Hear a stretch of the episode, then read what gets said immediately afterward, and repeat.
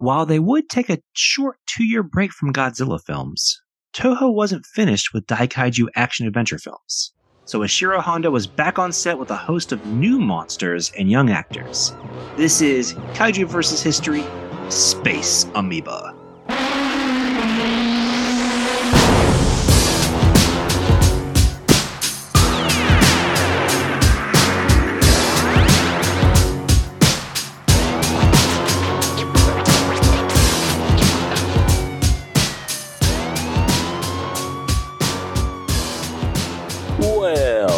Kaiju versus History. This is your photojournalist host, Patrick. And joining me is the Daikaiju scientist looking for giant beasts, Miles. Welcome, Miles. Thank you, thank you, thank you. How, how Um, you doing? Doing all right. Uh, this was a weird one to do, honestly. Yeah. Yes, a I would say a very forgotten uh, Showa kaiju movie. Indeed, there are a lot of kaiju films that don't have Godzilla in them, even ones that Ishiro Honda did, and a lot of them that are overlooked. I think this one is uh, is definitely high up on that list. For, It, it, for it sure. is it is certainly overlooked, and we will get into whether or not that is for a reason. yes, But before we talk about 1970s Space Amoeba, Patrick, tell us what's in the title. A lot is in the title. The Japanese literal ti- title is is very similar to the naming conventions of a lot of their other movies. It's got the monsters' names, and this one is translates to Gazora, Ganymedes, and Kamibas battle giant monsters of the South Seas. It is a a bit of a mouthful. Gazora, Ganymede, Kamiba, Kessen, Nakai, no Daikaiju. Space Amoeba, I don't think is a better title, but it's definitely more succinct. The an- another one of the final draft uh, titles was just Great Monster Assault, Kaiju Daishugeki. Attack of the Giant Sea Monsters was another th- title thrown out there. Went through a number of drafts. This story script, I believe, actually came from about four or five years earlier, like 65 or 66, when I had a bit of a bigger budget in mind. Mm. And I think that it was, they were planning on doing this one as a co production with the US. So it would have some US dollars behind it and using some of that money to make a, a more kind of worldly story. So the, the kaiju are threatening to destroy different areas here uh, is all set on one island, which we get some of our other titles. Jumbo Monster Island was the 8 millimeter Japanese title. The US title, which some people might have heard of this, was Yog Monster from Space. I think it might might have perhaps That lapsed. that title sounds familiar. Yes, it might have lapsed into some public domain publications under Yog from from when it was brought over and, and translated. The Invaders from Space, or The Danger Came from Space, from French and Dutch Belgium titles. And I'm just scanning the list here. There's so many different ones. Unfortunately, no Frankenstein title from West Germany. It was called Monsters of Horror Attack there. yeah, this this movie did get a good amount of releases worldwide.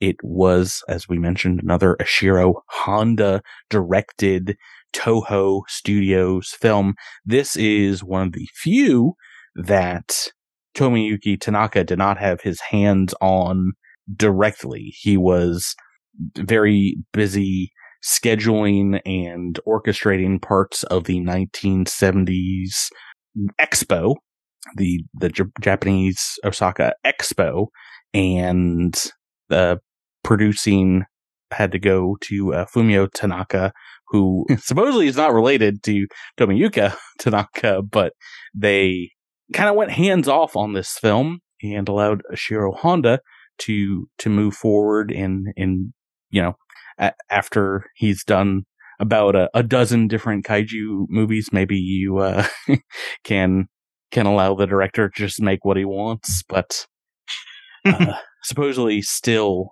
they were not happy with a lot of like the dailies and things that were coming out of this film. But right up front, we should talk about this is kind of the the last gasp of these studio Toho films. As after this movie, Ishiro's uh, Honda's contract, his studio contract, was coming to a close, and he didn't fight to have it renewed. And he, in in his biography, or the uh, the bio of Ishiro Honda by Godziszewski and and Ryfle. I don't know if you remember this part. He was so unhappy with kind of the situation. He he asked his wife to to go explain that he was leaving the the company and not renewing the contract and indeed that this was his last film under contract with Toho. Obviously, he's going to come back and direct another Godzilla movie before the end of the Showa era. But yeah, this is the the end of a very long era as indeed he'd been working at Toho for almost 40 years at this point, like, like 37 years since even before the the war started. You can you can definitely feel I feel there is an exhaustion in this mm-hmm. movie and and that's not really me being funny it certainly feels like someone who is who had an idea but after so many things not working out to get the idea solidified on screen this movie this movie certainly feels like a sigh well yeah you know the former producer uh, Tomoyuki Tanaka expressed disdain at how many recycled plots were were in this film. I can't really blame him for that. Uh, I mean, this is a Monster Island movie. It it is a Monster Island. is very similar to a, a Son of Godzilla, but there's also elements of so many of other Honda directed kaiju films. You know, from uh, Mothra to I had a list of all, all, the similarities between this movie and others, but really, you know, Son of Godzilla stands stands out for for that reason. Um, another film where we do not have child actors really in in the movie much. I think there's like one native child that that shows up, but besides that, is a very kind of adult film, I guess, in in that respect. A little bit of Ebirah Horror of the Deep in this movie as well. A bunch of people kind of coming to this this remote island.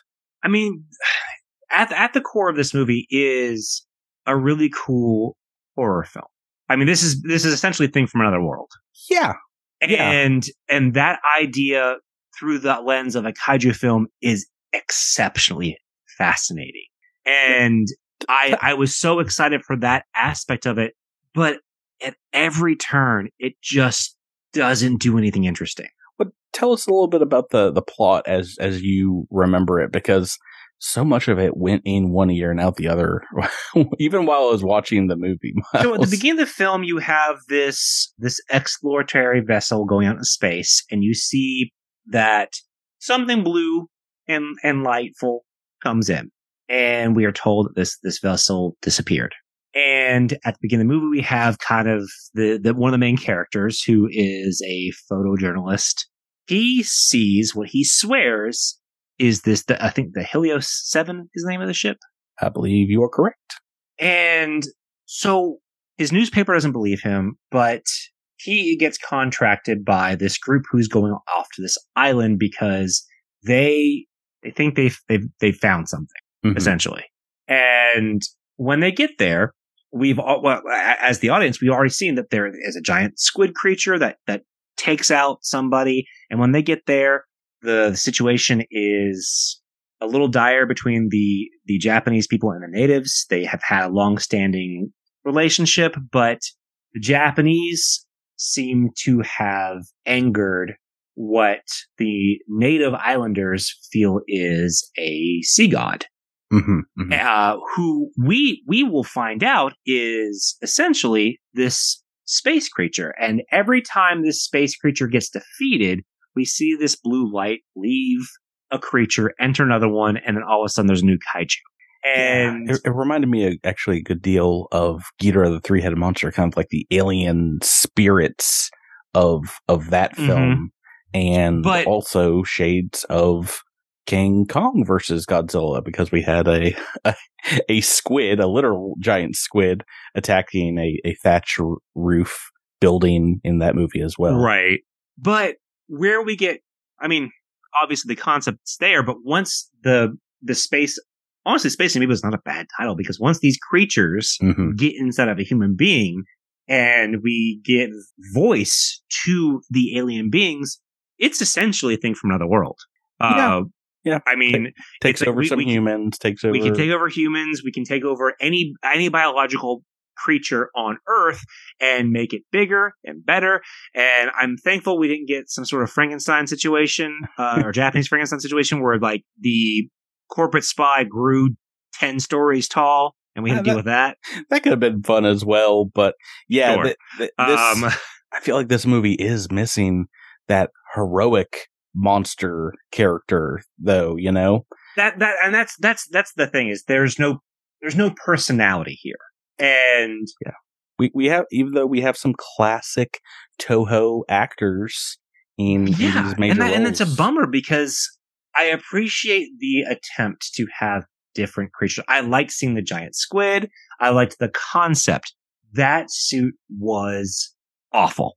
Yes, and the the, The puppetry for the for the legs was pretty good, but the suit itself was awful.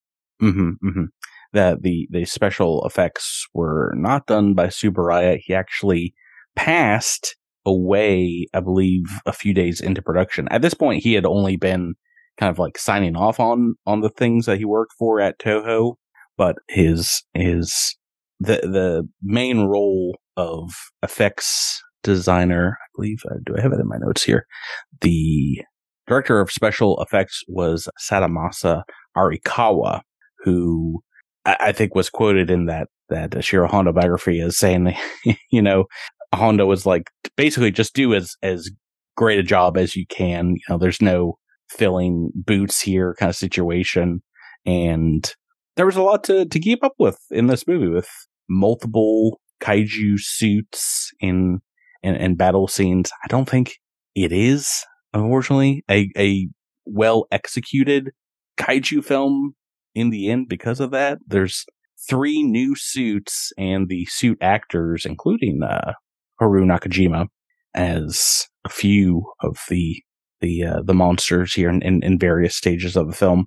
Just uh, they weren't able to uh, emote it as much. They're they're very heavy and oddly designed monster suits. Should, should we talk Yeah. about the the suits uh, a little bit more?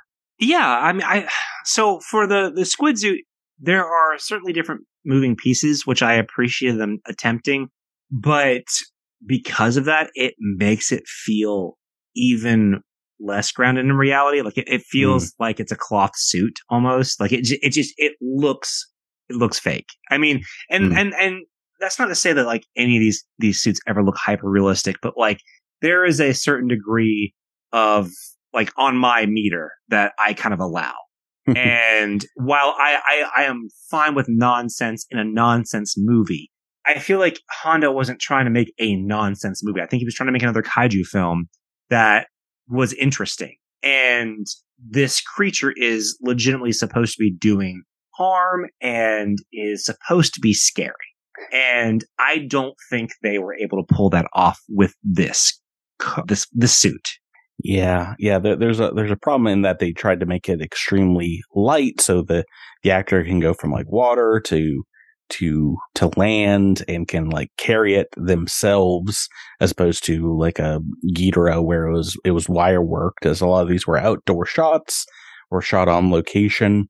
But yeah, I think part of the what makes the original Godzilla work so well in that suitmation is it was an extremely heavy costume. I know they, they, they worked on getting the weight down so actors like Haru Nakajima could have more flexibility, mobility. But yeah, I think, I think you're right. Uh, th- th- them moving slow and, and kind of having difficulty moving works for suspension of disbelief that this is a, a huge monster moving around, lumbering around.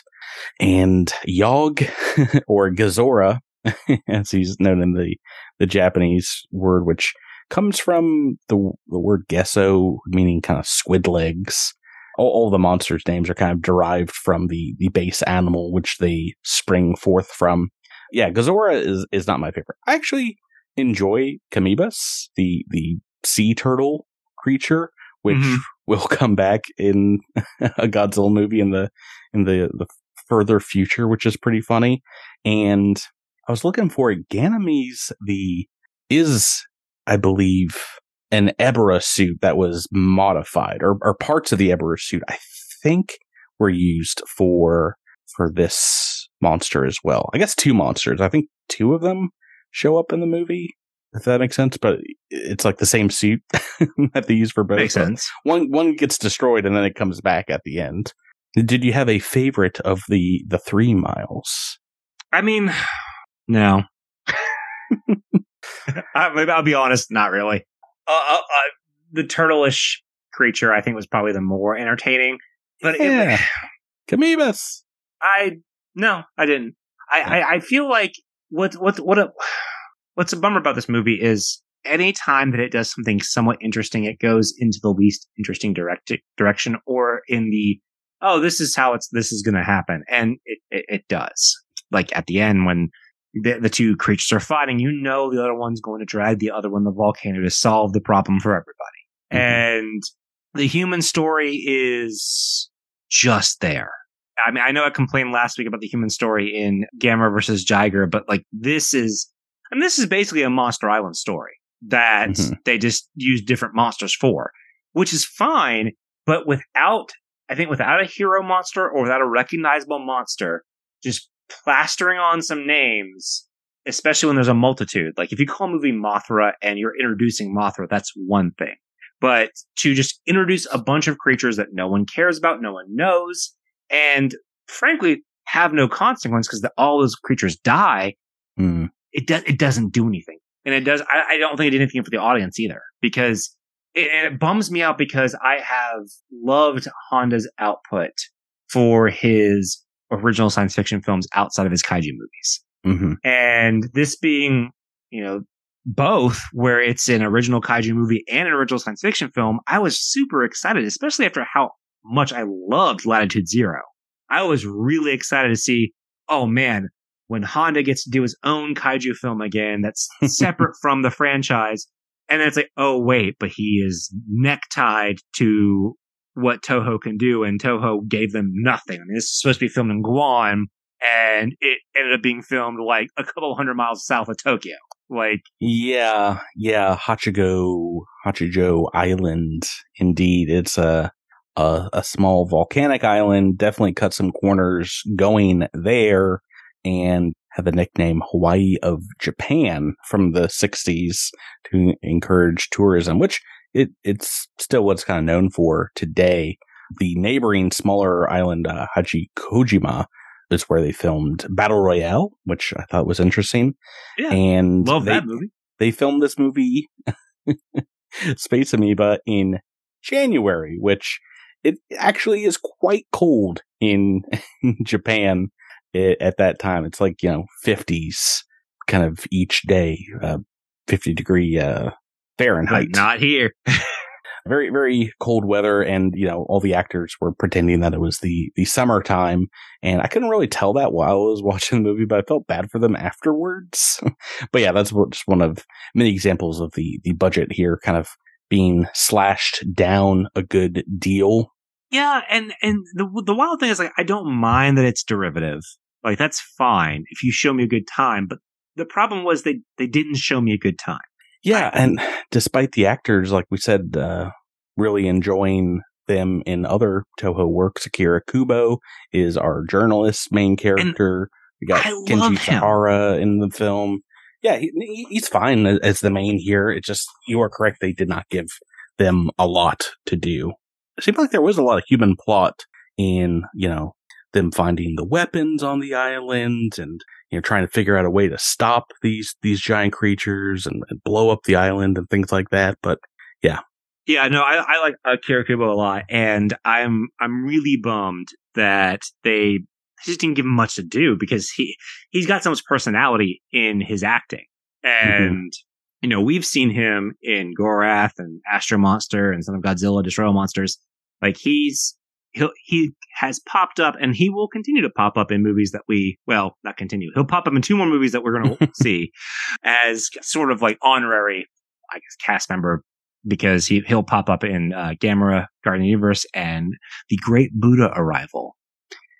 Yes, yeah, a lot of a lot of classic Toho actors. Um, Doctor Maya is played by uh, Yoshio Tsuchiya, who's one of the classic villains, one of the the uh, Xiliens and things from from the Godzilla films. Mm-hmm.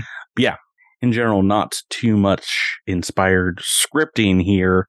It did feel fairly derivative of, of a lot of other of the giant monster movies that Ishiro Honda had did. It, it, points this out in the the docu or the um, biography as well, how a lot of the big action sequences and plot points are, are kind of lifted from from other kaiju movies that that Honda did at the time. There was some animosity on set as well because they, you know, as I said, they had lost Tsuburaya, Eiji Tsuburaya, at the beginning of production. While he wasn't like working hand in hand on this film, obviously all the production designers and Ishiro Honda himself were very close to the man.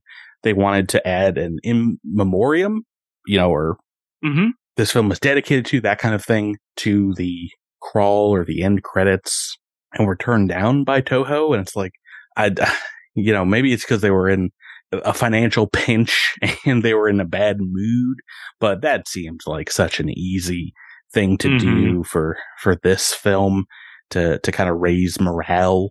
And yeah, denying that made a lot of people extremely unhappy on the, the crew for, for this film. Like I said, maybe, maybe it was, there were bad feelings because you know, TV was doing very well at the time, and movie studios like Toho were uh, really hurting in the the purse strings. um, we mentioned this is Ishiro Honda's last film under contract. It would be kind of similar for some of these actors that Toho had used for upwards of a decade under contract as well. And they would be moving, and we will see in, in the Champion series, to younger and more unknown actors after this, out of contract on a you know single film basis. So in a lot of ways, this is kind of a little bit of a swan song for the powerhouse that was 60s Showa era. Mostly Godzilla, but old, old giant kaiju films that came out of Toho Studios. Do, do you have any any other tidbits or, or things you wanted to chat about before we, we rate Space Amoeba? Any favorite scenes or other things that maybe worked for you in this film? I'm trying to I, honestly the uh the music music is pretty good. Right. Yeah. So um, I I remember noting the the opening music. I was like, oh, this has a different different vibe. It's it's it's it's certainly different than I'm what I'm expecting of like the Godzilla series or even some of the other Honda science fiction films. So I was like, this is this is a cool different sound, at least in mm-hmm. the opening, and you know throughout it's it's it's really solid. But I I just I really appreciate that the the, the film it's uh, the music itself attempted to give a different tone. And music was done by Akira Ifukube, mm-hmm. um, who hadn't done all the Godzilla movies of of the last few iterations. Uh, I mean, I I think pretty sure he did do Destroy All Monsters, but it is interesting that he come back for this non Godzilla movie and and create a, a new new soundtrack. Yeah, I think I agree with you on on that element there. Not a big um, legacy for this film, unfortunately. We're not going to see Yog again anytime soon. No, no. I do like th- there are some, and what's bum a bummer to me is like there are some character moments. Like I feel like the characters are just there, but every now and then they have something cool to offer. Like the the doctor's ex- existential crisis over not knowing anything about the the creature itself, where he's like, "Oh, my my biology knowledge is useless here," is honestly kind of interesting. Yeah. I, I I thought that that was like, oh, I came here to to explore monsters, and then all of a sudden, I am I am introduced to something that I can't explain, and it doesn't come from the Earth as I know it, mm-hmm. and oh no, and that that is fascinating. I really would have loved to explore that kind of honestly Lovecraftian fear that this kind of cosmic creature could cause. Yeah, it feels like that's a, a, a route they could have gone down more with a a scarier kind of kaiju movie of them being stuck yeah, on this I, island. I, I feel like this could have been a really. I mean, again, I got r- I got real big thing from another world vibes, and Mm-hmm. I'm specifically saying that because John Carpenter's the thing hasn't come out yet. um, yeah, well, makes sense. but there is that kind of vibe that this movie touches on hmm hmm and i really would have liked that other other things that, that popped out to me are not great like we're gonna have a wedding and i'm the entire time i'm like uh read the room yeah, not and the, the, groom isn't even conscious for this like I, I think I know how to fix this movie. We talked about how there needed to be a hero monster. I feel like this would have made a pretty good Mothra movie. You know, what if this island was Infant Yes. Island? a hundred percent yes just if Straight if up this had been Mothra Infant Island, yes. If this had been Mothra 2, this that could have saved this movie.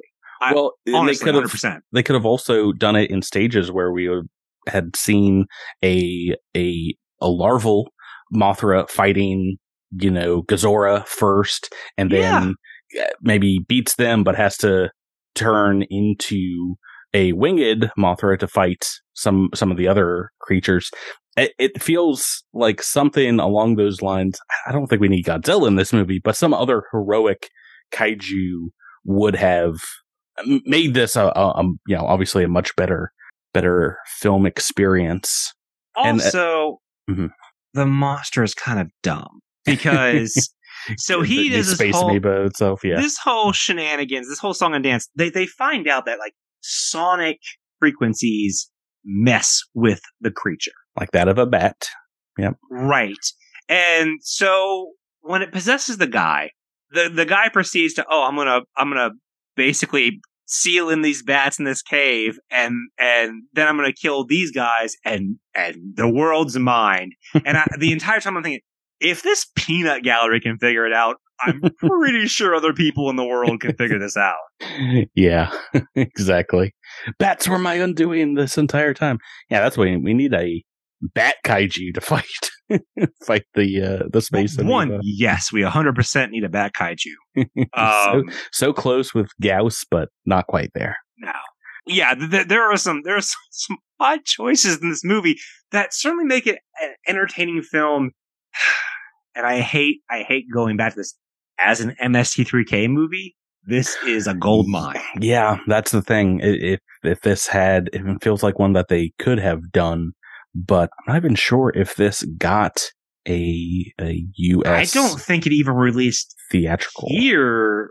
I mean, I know that they have they had the Yog, but I think we didn't get the, the full uncut version until like the mid 2000s, which is a bummer No, I think because it looks like Yog came out in 1971. no Yog Um, did, but I think the full the full oh. Japanese version like didn't come out until like 2006. Oh yeah, I, I believe you are correct. And on one hand, it's a bummer. Like, like I cannot like this movie. That's fine. I still think that this movie should be seen and should be experienced because I think Ishiro Honda, and, and this being one of his final directorial roles, I think he's one of the unsung hero directors of the 20th century in pop culture in general. I think he had a lot to offer. I think he's a phenomenal director who never got the chance outside of a couple of times to make the film that he wanted to make. Gojira being one for sure. Mhm. But I think he is, I mean, he's one of my favorite directors in, in, Mm. in that sense. And it's unfortunate that this movie suffers the way it does because I can see where this movie can go right. And yeah, and I understand that some people might think it's a cop out, but like, look, if if the studio's not behind you and they're not going to fund what you need to do, there's only so much you can do, and especially Yeah. in a movie like this. Th- this feels like you know he was he, some of what he wanted to do was snatched back, clawed back from the studios in the same way that Noriaki Yuasa was with Daiei. His budget was slashed. He wasn't given the locations, the the the the props, the budget that he needed, and he just had to do with what he he could. And it's a shame because I feel like this is indeed kind of the first Ishiro Honda miss. Maybe not Yeah. including Varan, but I don't think Varan's a miss though. uh, yeah, I mean compared to his uh, his other films, maybe. No, but but but like Varan being a TV project that that like right beforehand, they're like, oh, by the way, we're going to theaters. Like that's Yeah. not his fault. Again, Yeah. and, and just like this, I mean, that, that's not that's not Honda's fault at all. it's, it's a good point. Like like Varan on TV at that time would have blown people away. Mm. And yeah, yeah, but this being his last film under contract, I kind of wish it indeed was uh, his his prior movie. Latitude Zero. Um, well, no, was- All Monsters Attack. but- Oh well, that that's fine too. I, I think meant like original, like like his Right, own right, right. non-franchise movie. Yeah, no, this is this is his last one in that respect. Of course, he is going to come back for Terror of Mecha Godzilla, not under contract, but still finishes out the Showa era strong. Um, let's talk about this movie's rating though, or personal enjoyment for the film. I liked it. I did not love it. This has the Mm. bones of another island adventure, like we talked about. It seems like it should be all there on on paper. You know, multiple kaiju fighting it out. We have this antagonist uh, that we've we've kind of used before in like a disembodied alien, and Ishiro Honda at the helm. But it does feel like a, a few elements of this production had kind of checked out early. Yeah, and maybe it, it was indeed Eiji Tsuburaya passing away that it just felt like it sucked the, the wind out of the sails for for this production in a way that it didn't for other non Godzilla movies like Dag- Dagora, Gorath, where the Gargantuas. Yeah, so I'm I'm giving this a pretty low score. I think maybe the lowest personal enjoyment of any Shiro Honda film that we've we've looked at.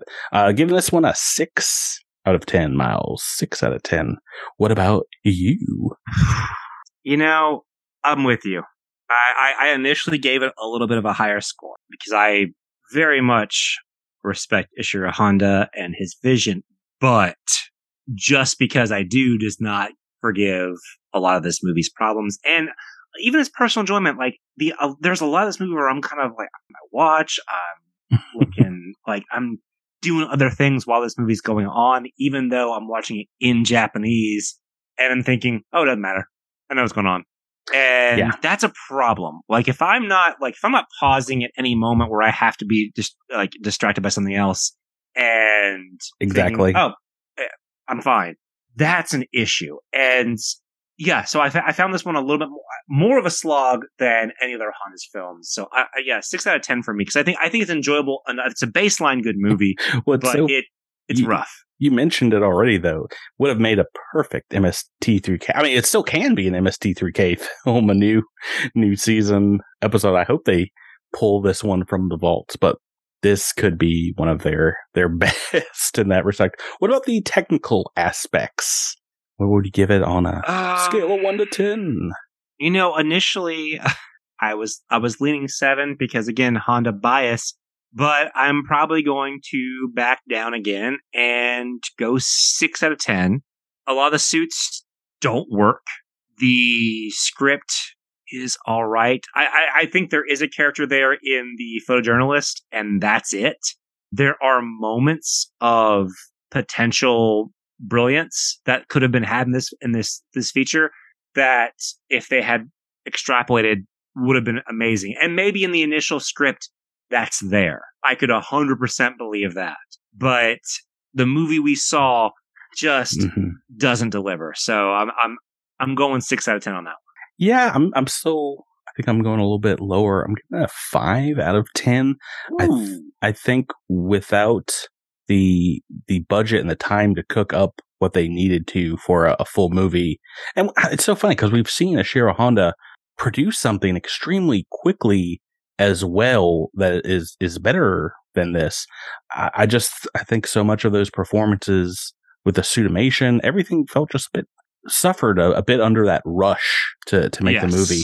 Conceptually, the script isn't terrible, but maybe the repetitive elements are making it little difficult to um to coalesce like so many other Shiro Honda projects did. And yeah, I, I, I yeah, I'm, I'm with producer Tomoyuki Tanaka in that that might have led to people going to see this movie and just having that deja vu of like, haven't I seen this already? Which is not what you want from from a big spectacle movie like this, and especially one that you're trying to make into a new property. You know, this is not a Godzilla movie. This right. is supposed to be a retread of that idea. This is a new creature, new idea, new story. So for that, I'm giving it a five out of ten.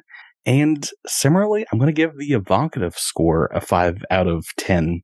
I was very excited for this movie. I think we talked about before we we watched them mm-hmm. that I I've only seen bits and pieces of it before, so I was very excited that this could be a new favorite non-Godzilla Ishiro Honda film. But yeah, a lot of a lot of people talk about this film and you know respects to kaiju cinema as a a whole, and even to something like a Gorath where there's you know five minutes of a a kaiju in that movie. I don't feel like this really stacks up.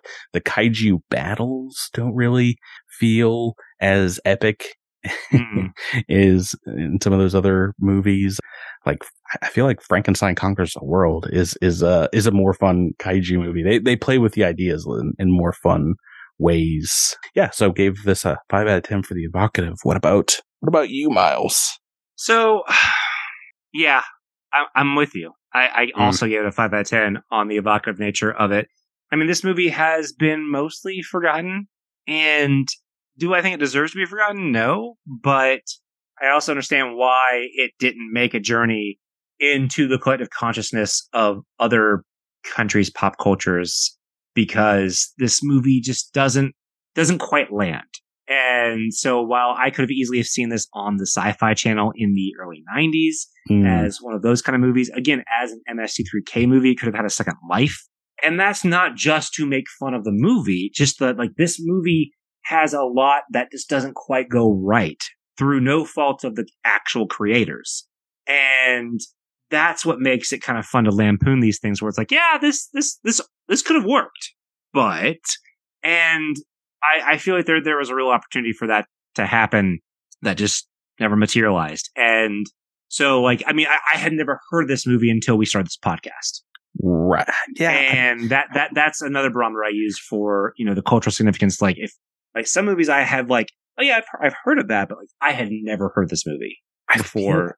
I feel, feel like I I heard of Yog before, but yeah, I, I, I a few years ago I had only seen those bits. I, I had certainly heard of Yog, which I, I mm. recently sh- shared a My Chemical Romance shirt that I have uh, with Patrick. That is the basically taking the exact Yog, the monster from space poster, but using it for an eyeball, which is, is great. I, I know I heard, I'd seen like the Yog. I'd never associated it with like anything else. Mm-hmm. Um, but I certainly hadn't seen it. But yeah, I mean, on one hand, like, yeah, if you live on as a My Chemical Romance t-shirt, that's pretty awesome, but there's no like actual like association with Ishiro Honda and the, the original. So yeah, that they, can't, can't live on My Chem alone. Yeah, not, not a, not a big legacy for this film. Like we, we said, Kamoebas shows up as a kaiju carcass in, I think, one of the Millennium series of uh, Godzilla films. I have it here in the notes. Oh, yeah. Tokyo SOS. He, he kind of washes up on shore and it's like, oh no, Godzilla's back. He killed some turtle, some giant turtle. Right. So that brings your score a higher five, mine to a lower five, and our podcast final for Space Amoeba, a five out of 10. That it hurts to give Honda a five out of 10. That, that it really is, hurts. I can confirm. I think I just checked. It is his lowest outing, even lower than than Varan for us that we have reviewed at the I, very I can, least. I can tell you, it will be his lowest outing because I. Uh, yeah, well, there's not many more after this, unfortunately. But no, but I, I mean, I know how I feel about his other movies. So. Yeah, yeah. So, well, that that does it. It's uh, it's out there. Space Amoeba, one of the lower ones maybe of the entire kind of Showa era as well from from Toho. But that is going to do it for this week's episode. Um, where where can folks find us, Miles, if they want to argue Space Amoeba's merits. Oh, boy. Uh, well, you, you can uh, tweet to us at Kaiju versus History. You can email us at kaiju versus history at gmail.com or go to our website, kaiju versus history.com. You can also yell at us at Letterboxd to see all our reviews and watch our list of films. Mm-hmm. But Patrick, tell us what is going on next week. Well, tis the season, Miles, as it were. We are taking a, a brief detour from our film history retrospectives of, of these movies and, you know, gonna s- celebrate the kaiju holiday season again with a, a special episode. So right after the holidays, join us, make some hot cocoa, get out some some neon green cookies, perhaps, and uh, join us as we celebrate next time history versus the 2022 Holiday Kaiju Special. Bum, bum, bum,